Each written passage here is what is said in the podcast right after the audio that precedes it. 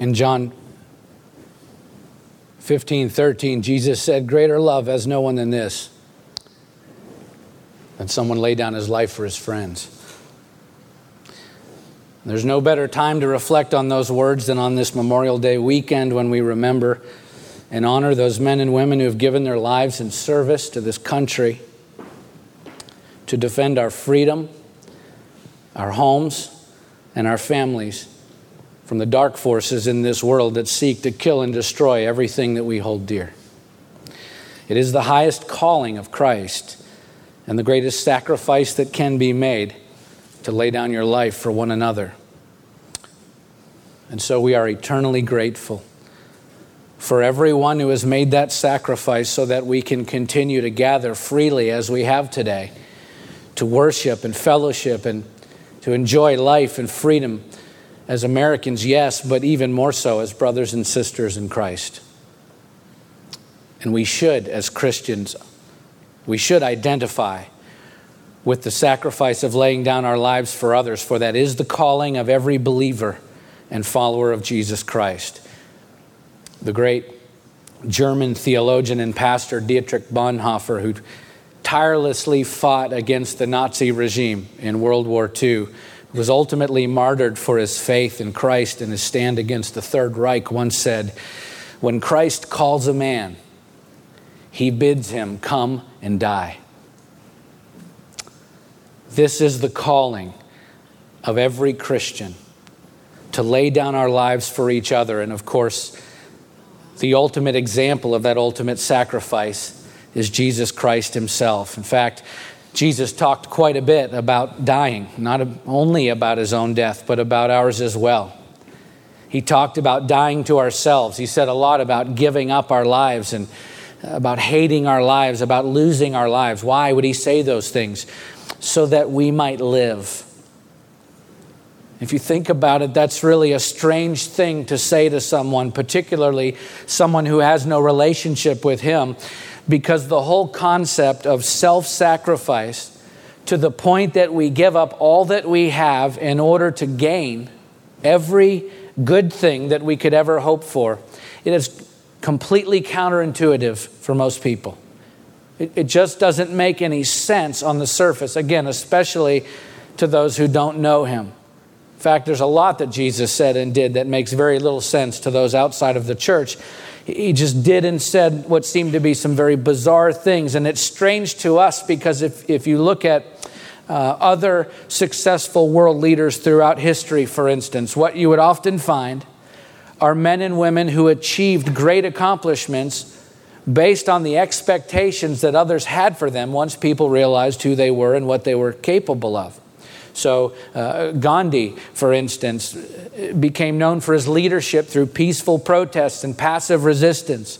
He became known as a man of peace, and through his peaceful actions, among other things, India was granted independence from British rule. Gandhi met and even exceeded the expectations that other people had for him. Alexander the Great was known as a man of war. And at a young age, he conquered the known world. And as a result, that Hellenistic civilization that he carried with him was spread around that world for centuries to come. Alexander met and he exceeded the expectations that other had for him as a great man of war. Mother Teresa, uh, she became known for her service and advocacy to the poor. And because of her relentless work through the middle of the 20th century, there are now 700 missions operating in over 130 countries, including orphanages and hospices for people with terminal illnesses. These are people that were previously abandoned, overlooked, and uncared for in their communities. Mother Teresa was expected to do great things for the poor once people knew who she was and what she was capable of, and she met and even exceeded those expectations. How many brave men and women have gone to war for this country and given their lives to protect ours. But if you think about it, that's what we've come to expect, at least in this country. Our soldiers don't back down from a fight, they don't run from trouble, and they don't forfeit our freedom. No, our soldiers have faithfully met and even exceeded our expectations to defend this country, even when it means giving up their own lives in the process. And of course, we honor them today for their sacrifices. In truth, it is wonderful to see people meet and even exceed expectations. In truth, there are many great leaders throughout history who met and exceeded what society expected from them once people understood who they were and what they were capable of. That is wonderful. But listen, it is also one of the great contrasts between other popular world leaders and Jesus Christ. Because aside from the Father, Jesus never met anyone's expectations. Even after he told people and showed people who he was. In fact, he not only defied people's expectations consistently, but he completely shattered their expectations. The things that Jesus said and did were typically unexpected from both the religious and non religious communities. He was totally unpredictable. And so, even though he was doing the most amazing things, right there amidst them, healing people, revealing great mysteries, forgiving people their sins, controlling the weather, raising people from the dead, even though he was changing the world right in front of them. So many people, rather than being amazed and humbled and in awe of him, so many were simply frustrated because time after time he failed to satisfy their expectations. And to be honest, I'm not sure that a whole lot has changed in that regard. There are people today, just as there always have been, who walk away from the faith, who leave the church, who become disillusioned with the gospel they once held as truth. And although you may hear all sorts of explanations for that, when you get right down to it, what you will often find is that it's a matter of their expectations not being met. Not that people will typically frame it that way, but if you probe deep enough, that is precisely what you will very often find because we have our own ideas about how church should be and about how Christians should be and about how this walk with Christ should be. And yet, listen, Jesus doesn't play by our rules, nor did he ever promise to. And yet, we want him to, don't we? We, we want him to give us what we want, when we want it, how we want it. I know I sure do sometimes. We expect our lives to turn out a certain way as long as we follow a prescribed set of rules, but Jesus doesn't play by our rules. And so when life doesn't turn out how we imagined it would, we can become unreceptive to him and his message, even, even though he continues to do the most amazing things in this world and in people's lives every single day. He turns tragedies into triumphs every day heartache into wisdom, great loss into great strength. And yet, so much of the wonderful work that He fashions in our lives doesn't come how we expect it to. There are a lot of young people who say, I want to be a soldier one day and fight for my country. But not so many of them say, I want to be a soldier one day and die in a war. Yet many have done just that, haven't they? As life doesn't always meet our expectations because God's plan isn't always the same as ours. He doesn't play by our rules, and He never has, and we'll see that in our story today. Jesus defies people's expectations, and yet it is, listen, it is always with great purpose and for our ultimate good, even when it makes no sense to us when we're in the middle of it. And the reason this should matter to us is because of the effect that his uncommon, unexpected life had on those who followed him, particularly after his resurrection and then their baptism with the Holy Spirit in Acts 2. His disciples' lives changed drastically.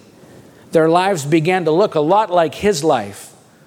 What they did and what they said was often unexpected and unpredictable by those in society who were paying attention. These were common men and women living very uncommon lives, counter to the culture, against the grain of pop culture. They lived exceptional lives with great purpose that changed the world around them, and yet their lives didn't make a lot of sense to those who were not believers. Okay, our, our level of commitment to Christ and to His church the way that we give and serve and sacrifice for the sake of His name and the gospel and for one another, the way that we actually carry on with our lives day by day should be uncommon and it should be unexpected to many who are watching. So ask yourself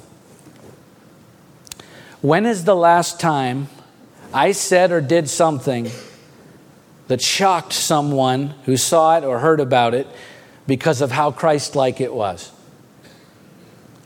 This is the example that Jesus lived for us, and it is how his early disciples lived, and it is how we are to live today. So let's turn to our story as we continue working our way through the gospel according to John, and we'll see how Jesus lived an unexpected life. And as usual, we'll pick up right where we left off at John chapter 12, starting at verse 12. This is after Jesus raised Lazarus from the dead, and the news of that miracle was now spreading like wildfire. And so many have come now to see this Jesus who claims to be the Son of God, the, the light of the world, the bread of life, the good shepherd. Of course, he claimed he was the resurrection and the life. And so among the people now who know who he is and they've seen what he can do, there are now great expectations already forming for Jesus and specifically for what they hope that he will do for them and how he will do it. And yet, right off the bat, he defies their expectations. Let's read verses 12 through 15 to start. The next day, the large crowd had come to the feast, who had come to the feast heard that Jesus was coming to Jerusalem. So they took branches of palm trees and went out to meet him, crying out, Hosanna! Blessed is he who comes in the name of the Lord, even the King of Israel. And Jesus found a young donkey and sat on it, just as it is written, Fear not, daughter of Zion. Behold, your king is coming sitting on a donkey's colt. Now, at first glance, this all sounds pretty great. It's a celebration atmosphere. People are hailing the coming of Jesus into the city, and yet, even this seemingly straightforward, triumphant entry into Jerusalem by Jesus was fraught with unmet expectations, even confusion by those who were closest to him. Listen to how his disciples uh, reacted to his grand entrance, verses 16 through 19. His disciples did not understand these things at first. But when Jesus was glorified, then they remembered that these things had been written about him and had been done to him. The crowd that had been with him when he called Lazarus out of the tomb and raised him from the dead continued to bear witness. So these are the same people who have seen him raise Lazarus from the dead. The reason why the crowd went to meet him was that they had heard what he'd done this that he'd done this sign. So the pharisees said to one another you see that you're gaining nothing. Look the world has gone after him. So jesus is literally surrounded by crowds of people shouting hosanna! Blessed is he who comes in the name of the lord. Hosanna is an aramaic word. It means save us or rescue us. In the hebrew it means oh save or, or particularly it means save now and along with the rest of that proclamation about him, they were quoting from Psalm 118, which is a part of the Hallel, the Hebrew Hallel. That's Psalms 113 through 118.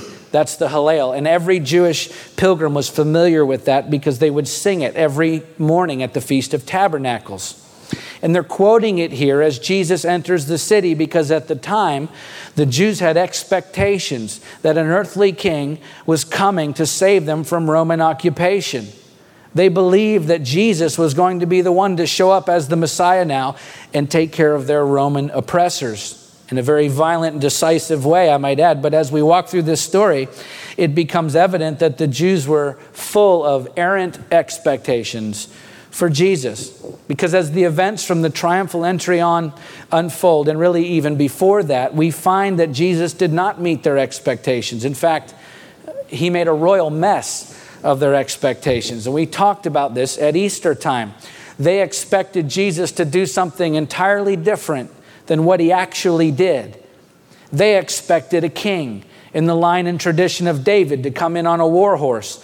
What they got instead was a man in peasant's clothing, accompanied by common people, riding a young donkey of peace, fulfilling the prophecy from 500 years earlier in Zechariah 9 9. They expected validation as God's chosen people, What they got instead was driven out of the temple with a whip for their sin, which we see in Matthew 21, just after Jesus enters the city. They expected religious pretension and arrogance. What they got instead was a man willing to give himself up for the very people who were mocking him and beating him and cursing him and ultimately killing him. They expected to prosper physically and materially under his leadership. What they got instead was a, a suffering servant who sacrificed his own life. They expected revenge on the Romans for their oppressive occupation and years of offenses against the Jews. And what they got instead was a ransom paid in blood for their own offenses against God. You see, Jesus was everything that they needed and he had a plan for them. It was a good plan, but they missed it because they were focused on their own plans, their own desires, their own expectations, their own vision for the future. You see, it's good for us to have goals. Yes, it's good to have dreams. And certainly, He gives us desires and longings. And then He equips us with the talent and understanding and tools to pursue those goals with vigor. But ultimately, if the vision of our future that we're chasing is not His vision for our future, listen, we will find ourselves living in an almost constant state of frustration and discontentedness as believers. Why? Because we're chasing a life that He never intended for us to live. Let's keep reading verses 20 through 26. Now, among those who went up to worship at the feast were some Greeks. So these came to Philip, who was from Bethsaida in Galilee, and asked him, Sir, we wish to see Jesus. Philip went and told Andrew. Andrew and Philip went and told Jesus. And Jesus answered them, The hour is come for the Son of Man to be glorified. Truly, truly, I say to you, unless a grain of wheat falls into the earth and dies, it remains alone. But if it dies, it bears much fruit. Whoever loves his life loses it and whoever hates his life in this world will keep it for eternal life. If anyone serves me, he must follow me, and where I am, there will my servant be also. If anyone serves me, the Father will honor him. It's an interesting answer, isn't it? To, hey, can we meet with Jesus? Right? In verse 20, the word Greeks in the original language is the word Hellene. It refers to any Greek speaking non Jew. So these weren't necessarily Greek people, but they were Gentiles. God fearing Gentiles who came to Jerusalem for the Passover, and they simply wanted an audience with Jesus. Now, we know that he was very clear back in chapter 10, verses 14 through 16, about Gentiles being included in his redemptive plan and his vision for the future. He said, I'm the good shepherd. I know my own, and my own know me. Just as the Father knows me, and I know the Father, I lay down my life for the sheep. And I have other sheep that are not of this fold. I must bring them also, and they will listen to my voice. So there will be one flock, one shepherd. And Jesus is talking about the Gentiles there, and he says that he must bring them also, and they will listen to his voice. And yet, here in our story, when they come to his disciples and request a meeting with Jesus so they can listen to his voice and maybe he could bring them also, we'd expect him to say, well, of course I'll meet with them, right? He's already made it clear that Gentiles are a part of his plan. They're going to be grafted into his flock. So when they come seeking him, based on everything that he's set up to this point, we'd expect him to receive them right away. And yet, once again, Jesus does not do what's expected of him. Instead, he focuses on the gravity and significance and really the greater implications of what was happening in that moment based on that very request. Okay, up until now, every reference to Jesus' time, to his hour in John's gospel, it was a reference to some point in the future. This is the first time that Jesus says, The hour has come. In other words, my passion is now imminent, which is signified by the Gentiles seeking him out. This is the significance, the great, profound moment that signals a shift in Jesus' ministry. Now, of course, these Gentiles didn't know that. All that they knew is that he was not complying with their request to see him. And all the disciples knew was that he seemed to be avoiding the request with a really strange answer. But Jesus knew something else, something that they didn't know in that moment. That this was the hour of his great sacrificial work on the cross. It was now close at hand. He said, The hour has come for the Son of Man to be glorified. Truly, truly, I say to you, unless a grain of wheat falls into the earth and dies, it remains alone.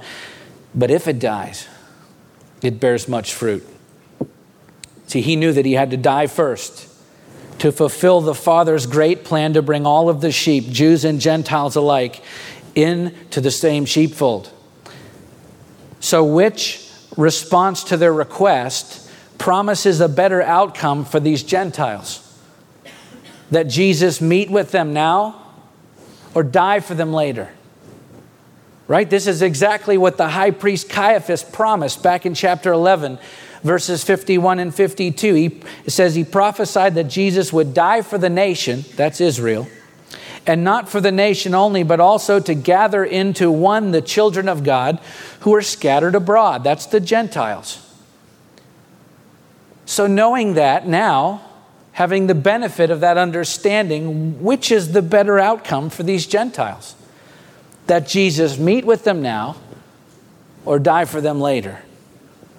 Of course, it's better for them that his plan is carried out rather than their plan. But in that moment, it seemed as if Jesus was simply ignoring their request. Now, how many times have we asked God for something? only to be met with silence or maybe even a flat out no to what we've asked with no further explanation. Right? It is easy in those moments to feel like we've been left out of God's plan, that we've been left behind, that we don't matter as much to Him as the next person. But listen to me, nothing, nothing could be further from the truth. Jesus was silent on their request because he was preparing to provide something infinitely better for them than their immediate desire. Are you getting this?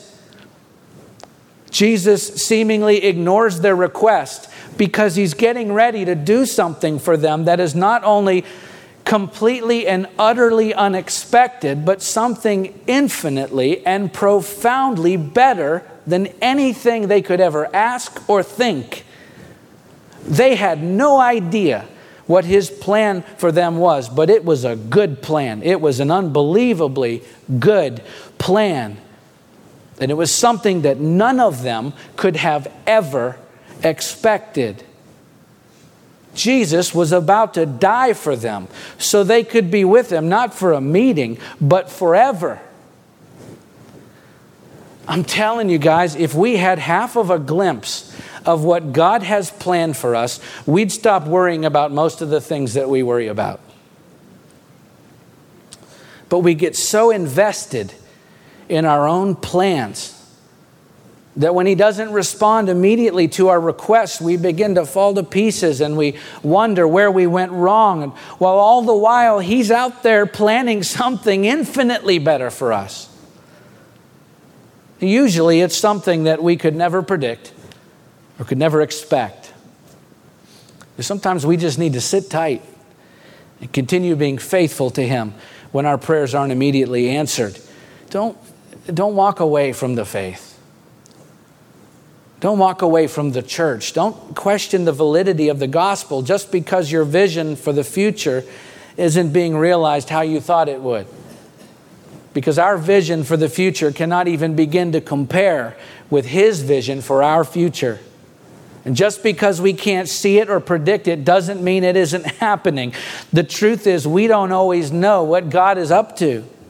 We just don't always know what He's doing, and yet He still requires us in the not knowing days of our lives to place all of our trust and allegiance in Him. He said, Whoever loves his life loses it. Whoever hates his life in this world will keep it for eternal life. What a weird thing to say. This is actually a Semitic idiom. It's a, a, form of a Hebrew wisdom saying where love and hate are contrasted to make a point as sharply as possible, Jesus is teaching them to die to themselves, to their own plans, to their own selfish desires, even to their own expectations, and instead pledge all of their allegiance and affection to one who they will never completely be able to comprehend or predict. And so he then points them back to himself as their example. Let's read verses 27 through 36. Now is my soul troubled?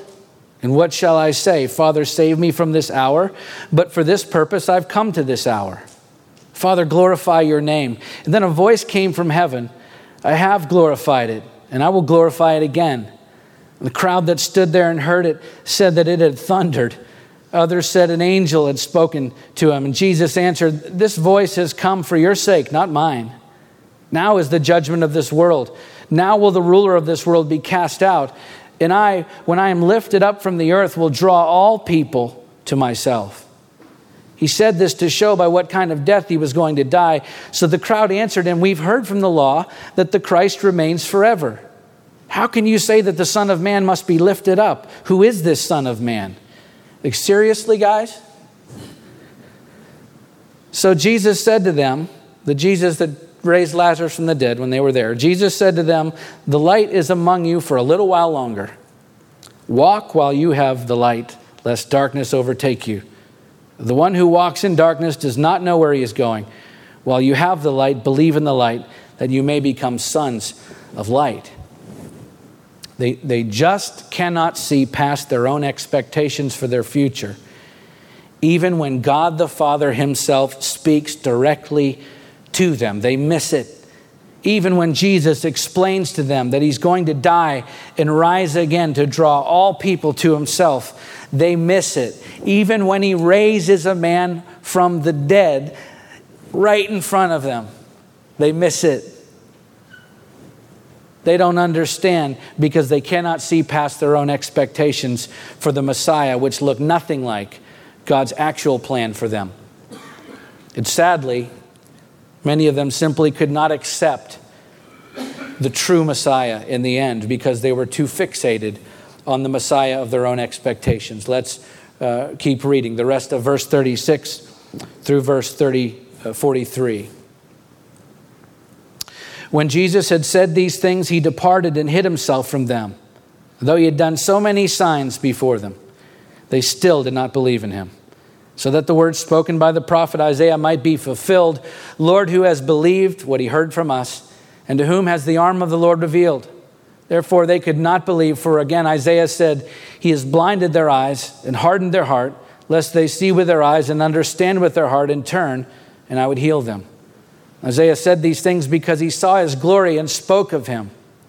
Nevertheless, many even of the authorities believed in him, but for fear of the Pharisees, they did not confess it, so that they would not be put out of the synagogue, for they loved the glory that comes from man more than the glory that comes from God.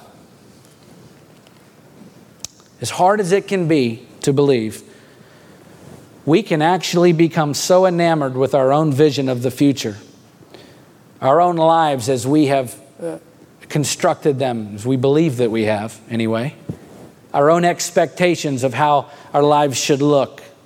We can become so enamored with that that we reject His plan for our lives.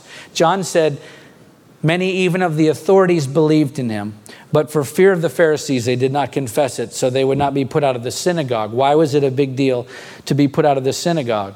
For, it says, For they love the glory that comes from man more than the glory that comes from God. They didn't want to be shamed. They were more concerned about what men thought than what God thought. Listen to this quote from J.R. Illingworth. He said, The thought of a present God, one who knows us, loves us, desires us, cooperates with our efforts, is essential to our practice of the Christian virtues. But we are living at the present time in an intellectual atmosphere from which that thought has been, to a large extent, eliminated. The consequence is that a great number, if not a majority, of professing Christians have adopted a morality which is no longer distinctively Christian. Their speculative belief, it is true, may have remained unchanged, but the disintegrating influence of this subtle, impalpable, pervasive, corrosive atmosphere has loosened, without their knowledge, the bond of their conduct to their creed. In other words, they don't do what they say they believe in. And they live and move and act in practical affairs without feeling from day to day the need of the divine cooperation, the force of the divine attraction, the constraint of the divine love. But dangers which elude us in their subtlety do not cease to be real dangers. Illingworth wrote this in 1881. How true is that today? God help us if we ever become so enraptured by what this world has to offer that we actually turn away from His plan for our lives. Let's finish our story for today, verses 44 through 50. And Jesus cried out and said, Whoever believes in me believes not in me, but in him who sent me. And whoever sees me sees him who sent me. I've come into the world as light so that whoever believes in me may not remain in darkness. If anyone hears my words and does not keep them, I do not judge him, for I did not come to judge the world, but to save the world. The one who rejects me and does not receive my words has a judge. The word that I have spoken will judge him on the last day. For I have not spoken on my own authority, but the Father who sent me has himself given me a commandment what to say and what to speak. And I know that his commandment is eternal life. What I say, therefore, I say as the Father has told me. So, this is Jesus' final public challenge to the crowds.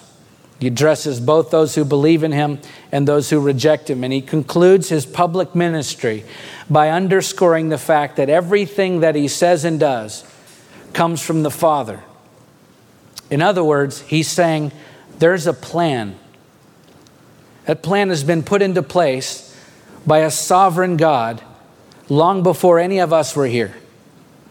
The sooner we figure this out today, the sooner that we accept that God is sovereign and we are not, the sooner we understand that your eyes saw my unformed substance. In your book were written every one of them, the days that were formed for me, when as yet there was none of them. Psalm 139, 16. Think about that a minute. Let that sink in for just a moment.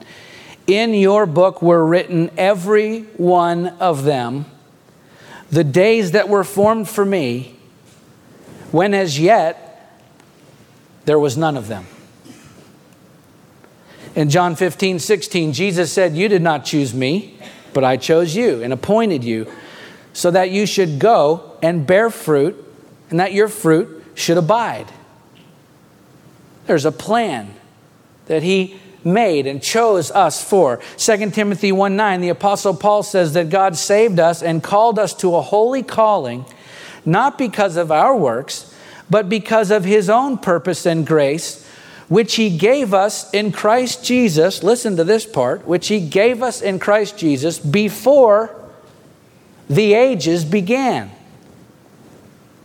And this is just an infinitesimal sampling of the pages of verses, pages of verses that say the same thing. Do you understand what that actually means for your life? It means God has a plan, that He's created a plan for every single moment of your existence, and He created that plan long before He created you. If we could even begin to grasp the implications of that truth, none of us would be the same. We wouldn't. We fear and fret and stress and worry and try to predict every possible outcome in our lives because we like to know what's around the corner. We like predictability, but look, the giant monkey wrench in that way of living is the fact that we don't serve a predictable God. And the sooner we get this, that He has already written the story, and it is our job to be faithful to His story, His plan, the one that He wrote. It's not the other way around. the sooner we get that, the, the sooner our purpose becomes clearer, even when our circumstances do not. Even when our lives don't turn out the way that we expected them to, because it is then, once we recognize and accept that we are, each one of us, playing a part in a story that He wrote, when we accept and embrace His plan, it is then that our will comes into alignment with His will. And it's so important because there are people today, in fact, there are Christians today, who are very frustrated with the state that their lives are in. Because what they expected would happen didn't happen. Their lives uh, look very different from what they expected them to. And look, if that describes you today, you're not alone.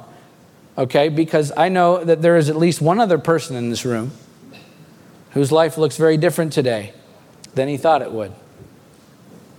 I never expected to work at a career toward career for almost two decades and then give it all up to ultimately pursue a calling that I never expected to be there. I tell you, I didn't expect to have far less money and assets and material wealth at 45 years old than I did at 35 years old. I thought I would be building wealth, not giving it away. I never thought I would pastor a church, let alone start one. That was never on my list of expectations for life. And that journey, quite frankly, has required a lot of sacrifices, a lot of letting go of expectations.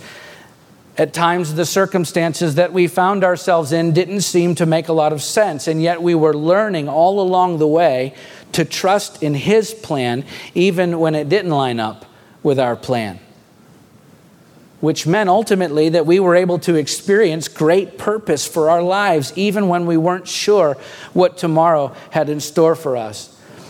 In this vocation, I talk to a lot of people who are struggling in life, people who are frustrated and confused and weary, even sometimes beat down with life. Sometimes they feel they've lost their way, don't know why they are where they are or where they're going. And if you talk to someone in that state and you ask the right questions about why they feel the way they do, why there's so much personal turmoil, and then really listen to their response, you will often find, not always, but you will very often find that it is a matter of expectations in their lives that are not being met. The truth is, unmet expectations are at the root of so much discontentedness in our society today. It almost seems to me like an emotional epidemic when you counsel people with a, lot of hurt in their lives. But for so many of us, there is a simple, not necessarily easy, but a simple key to completely turning our lives around, to revolutionizing how we see our lives. And it can be as simple as shifting our thinking from demanding what I expect from God to instead asking, God, what do you expect from me? You see, that one simple shift in thinking can, it can radically change your entire outlook on life, and it will compel you to live differently. It will compel you to live radically for Christ because you are no longer bound by unmet expectations. So when you begin to live that way, people will, uh, listen, people will sometimes question your motives. In fact, they may even question your sanity, which is exactly what they did with Jesus and his disciples. And it is perfectly okay because living for Christ means living an unexpected life. So ask yourself when was the last time I said or did something that shocked someone who saw it or heard about it because of how Christ like it was. If you can't remember the last time that happened, maybe it's time to let some of those expectations, some of those desires that we demand be met, maybe it's time to let them die. Maybe it's time to give them a, a nice funeral and let them experience a final death. Maybe it's time to ask Him, Father, what do you expect from me? Let's pray.